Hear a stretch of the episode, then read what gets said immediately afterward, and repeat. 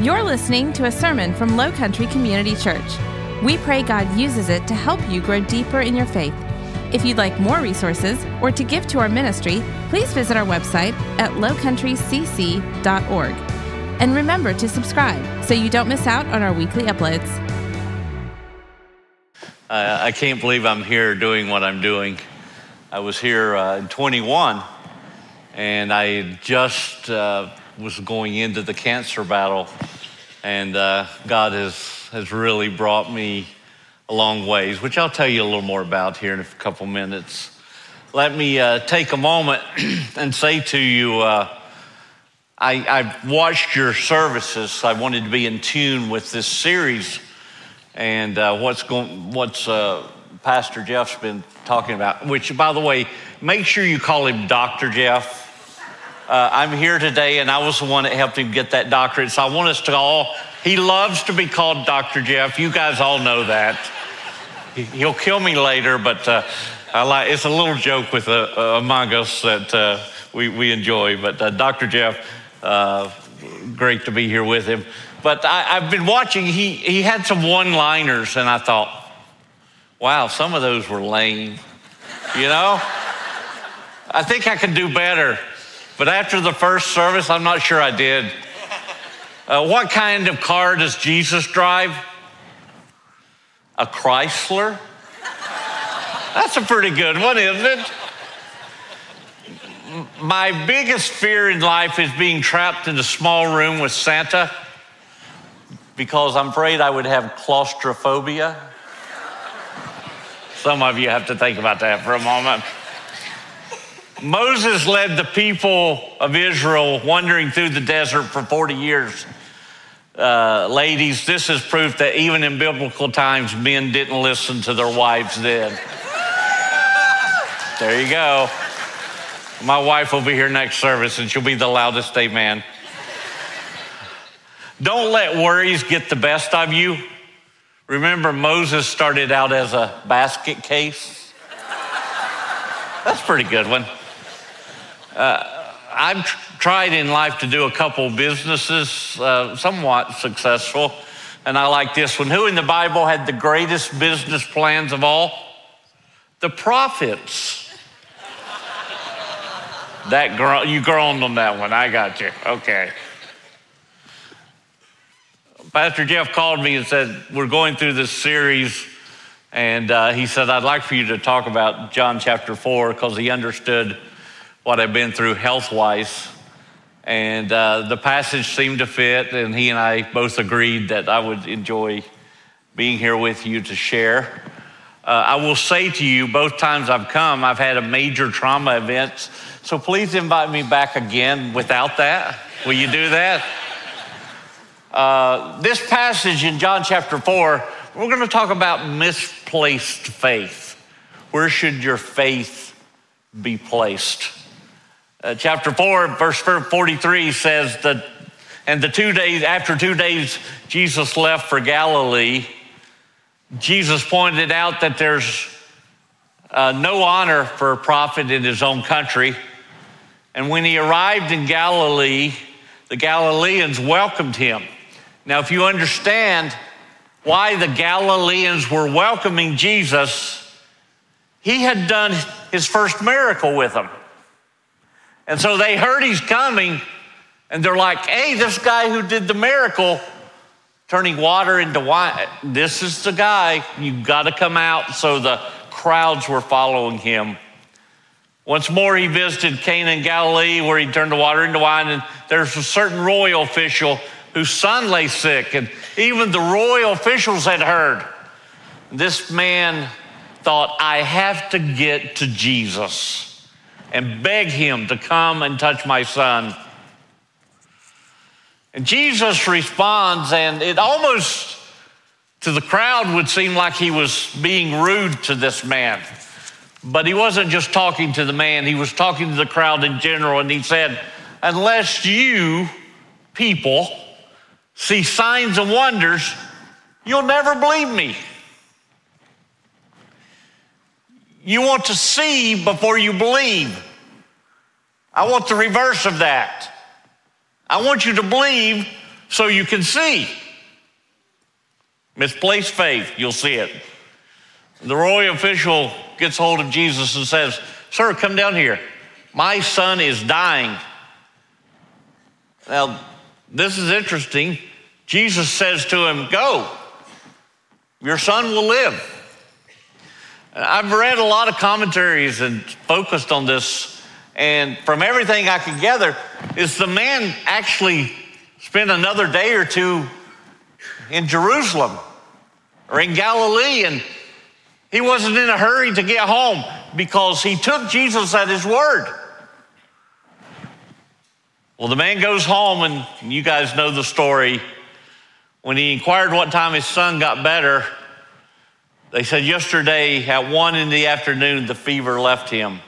And the father realized that this was the exact time at which Jesus said to him, Your son will live. So he and his whole household believed. The second sign, this is the second sign that Jesus performed after coming to Judea, from Judea to Galilee. Some things never change. Still happens in the church today. In fact, just last week, I was at a church and I walked in and I heard one lady say to another lady, Man, we have a large crowd today. Oh, I know why, because we're having a church dinner. Sad to say, she probably was right. Because that church puts on some great church dinner and they brought in Shealy's barbecue. Anybody ever had Shealy's barbecue? Fantastic barbecue. And they brought it in, and the church was full, and everyone came and was rejoicing. rejoicing. This, this was just like in Old Testament times, New Testament times. The church would get together typically for feast, for Passover, for the festival of harvest, the festival of ingathering the festival of unleavened bread. Three times a year, they would go to Jerusalem. And the word had spread already about Jesus turning the water into wine. In this passage, the enthusiasm of the Galileans was not based on Jesus coming as master. He was coming as a miracle worker in their minds. He was not coming as Savior, he was coming for signs and wonders. And everyone wanted to see him. Everyone wanted to follow him. Dr. Morris says in his notes and his commentary the very acceptance of Jesus was, in this way, a rejection of Jesus. They wanted to give him honor for the food he was serving, but they didn't want to honor him as Savior and Lord. Sometimes I wonder if we in the church don't do the same today. Do we recognize that Jesus is here for more than a show? He's here to be our Savior. He's here to bring change in our lives. He's here to make us different. Secondly, I see the centurion's reach. The centurion, he cries for help Sir, my child is dying. And Christ turned around, and it's almost like he's looking at the man, but he isn't. He's looking at the crowd, and he says, Oh, you people, unless you see signs and wonders, you will not believe. Now, if you understand this centurion, according to what I studied, he had probably walked or ridden a horseback, ridden on horseback for 20 miles to get to Jesus. He was driven by one thing an image of a little boy that was dying, his very own son. And then he's hit with Jesus saying, Unless you see signs and wonders, these words almost seem harsh to a grieving father, but Jesus is needing to get the attention of the crowd. And it's very evident if you look at the original language, go into the Greek, you would quickly see that this unless you is really in Southern, unless you all. He was addressing it to the crowd. It's, it's a plural form of the word usage there. And he's saying to the crowd, You just don't get me. I'm not just here for miracles. I want to be your master. I'm not just here for signs. I want to be your Savior. And so Jesus is trying to give them a gentle rebuke as far as signs and wonders. So you see, uh, today people are still seeking signs and wonders. I've traveled the world. I don't know how many of you have, but there's some places I've been that if someone walks in and someone did a miracle, the crowd's going crazy. The crowd would be following that person everywhere. Nothing's changed because of the miracle that has happened. And Jesus is trying to say to them, I didn't come to do miracles with regard to your earthly health and your earthly situation. I came to do miracles with regard to your spiritual, your soul. The official says to him, Sir, come down. My child is dying. And Jesus saw that this man had an urgent need.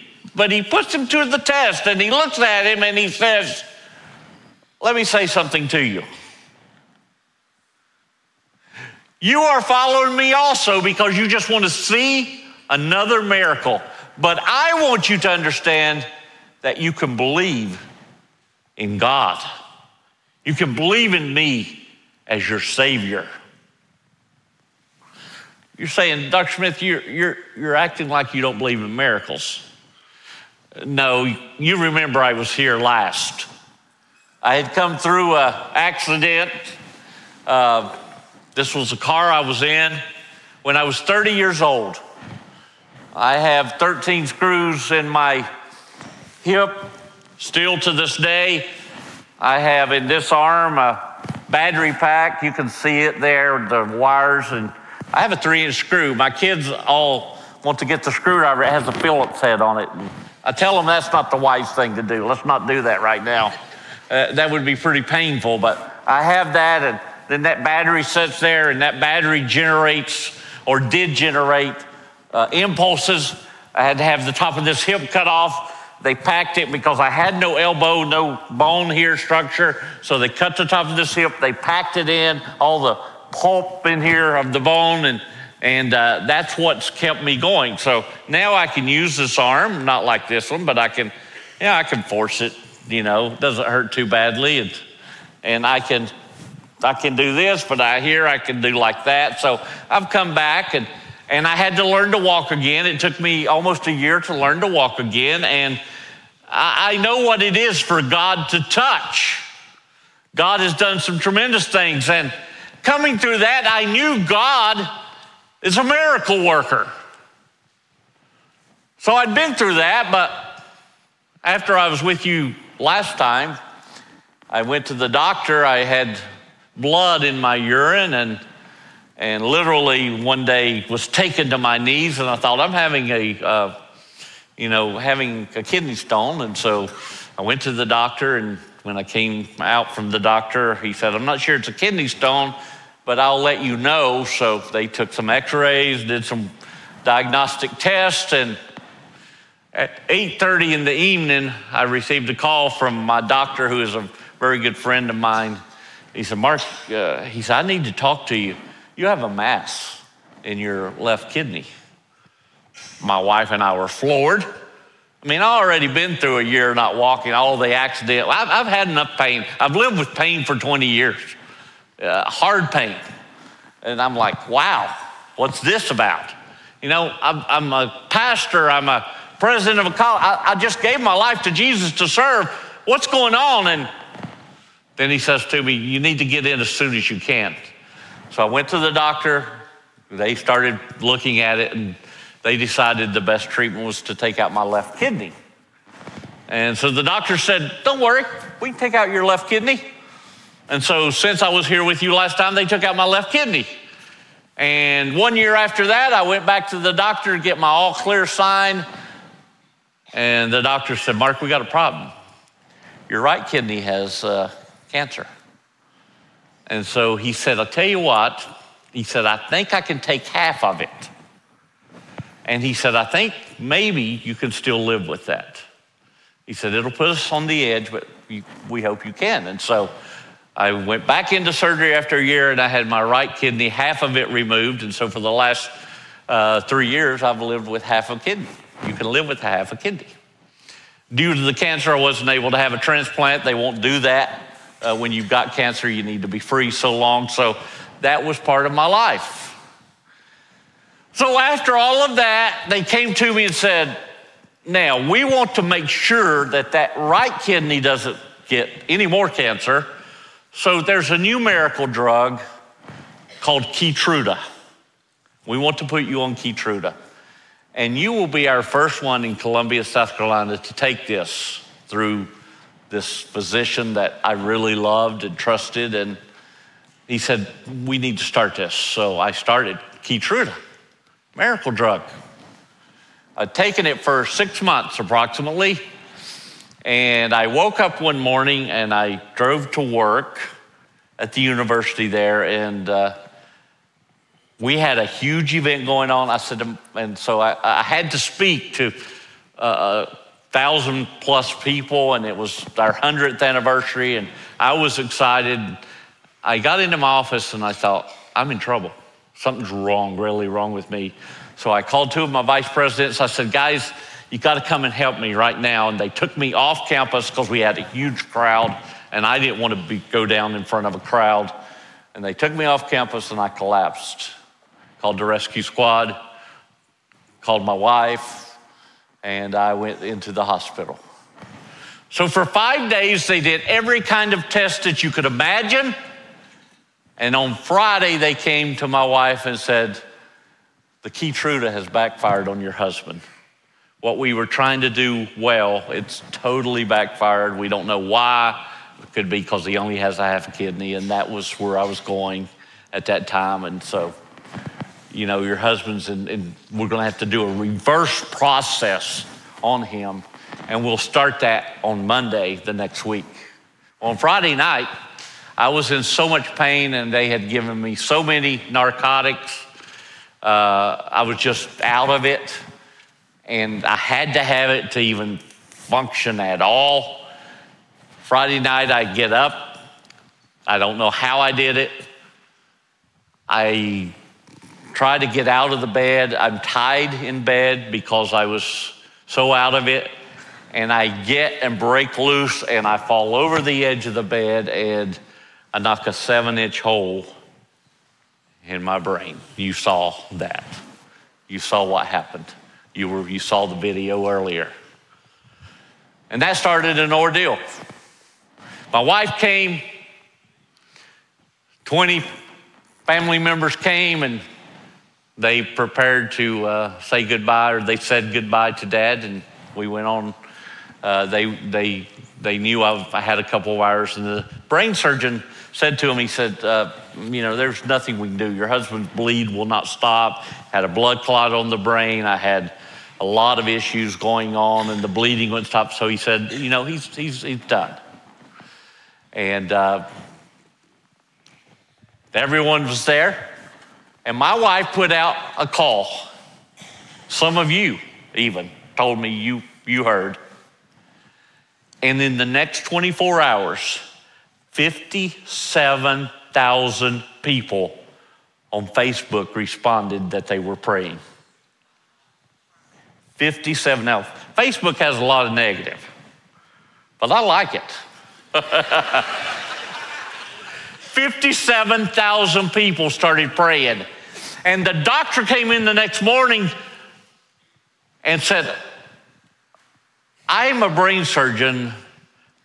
And his assistant had come in before him and said, He's not a believer. But he just walked into the staff and said, Guys, there's something going on down in that room.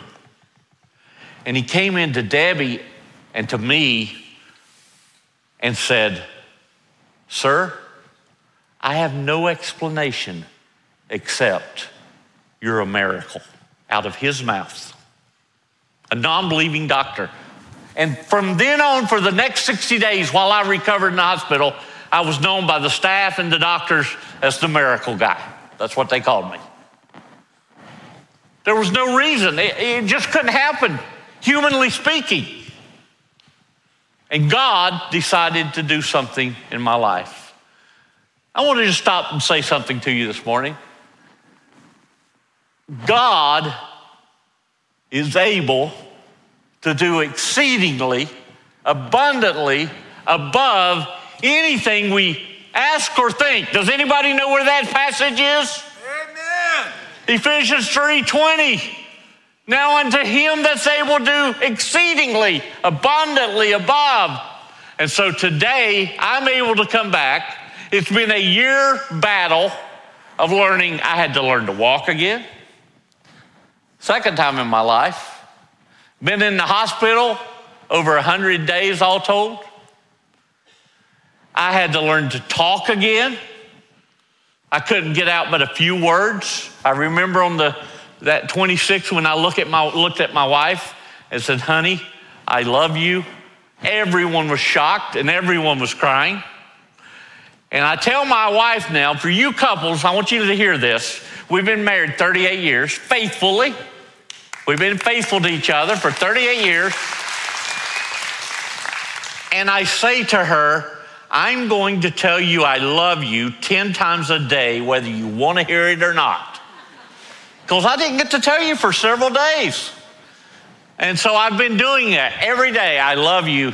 The other day I said, honey, this is the fifth time today. She looked at me, she said, if you're counting, don't tell me anymore. But my wife and I have had an experience of our love going so deep because of what God has done in a new way in our lives. You see, God is a miracle worker, God does great things. And I love this passage, and I don't want you to miss this as I come to a close here. If you read this passage, John chapter 4, verse 50, Jesus says, Go, your son lives. What was happening?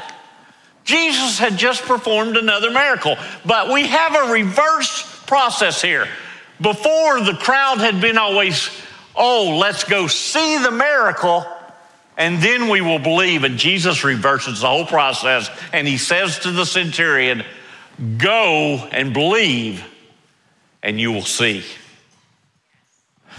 Can I say to you this morning? There's some of you here You've been on a ride and you're trying to figure out your faith with Jesus. And from a man who has died three times, from a man who was, I've seen, started entering heaven. One time I was dead for two minutes and 50 seconds. There is nothing on this earth that's going to keep me from going to heaven. I have caught a glimpse of it. It is absolutely something that I want to I just want to say to you, you want to go. You want to go. Don't let anything stop you from going to heaven. And don't let anything stop you from understanding this faith process. Don't have a mistaken faith in miracles, in earthly things. I'm thankful I can walk and talk but I'm going to tell you where really God has, what He's done in my life is my faith, because of what I've been through, is so deep in Jesus that there is no way I'm going to miss heaven and going to see my Lord and Savior.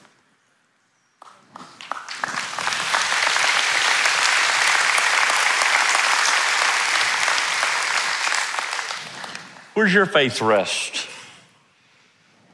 I've been following your series, and I noticed Pastor Jeff tries to give you two or three, or Dr. Jeff, I should say, tries to give you two or three things to live on for this week. And I thought, I'm going to a crowd that already I've fallen in love with. You guys, I can't tell you the last time I was here, I, my wife and I were going through so much. The love that I got from this church, it's like, wow, I loved it. You're an awesome church.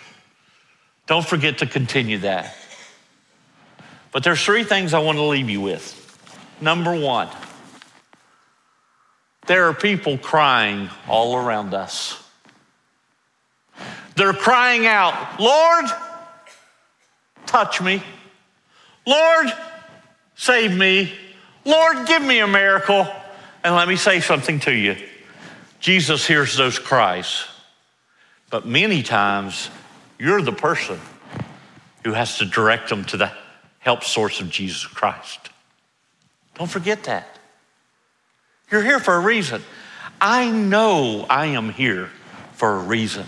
And every day I look for someone who's crying out, Lord, help me. Number two, I'd say, when you go through the crisis and storms, don't have your faith misapplied in the miracle. I'm thankful God touched me. I, I, I, can't tell you how much I praise God for giving me a few more days on this earth with my family. That's the thing I've loved the most. I have a, two adopted sons, one 19 and the other 27. I love those boys so much. Their wives, or one has a wife, one's gonna have a wife, I think. Uh, we'll see. Getting close.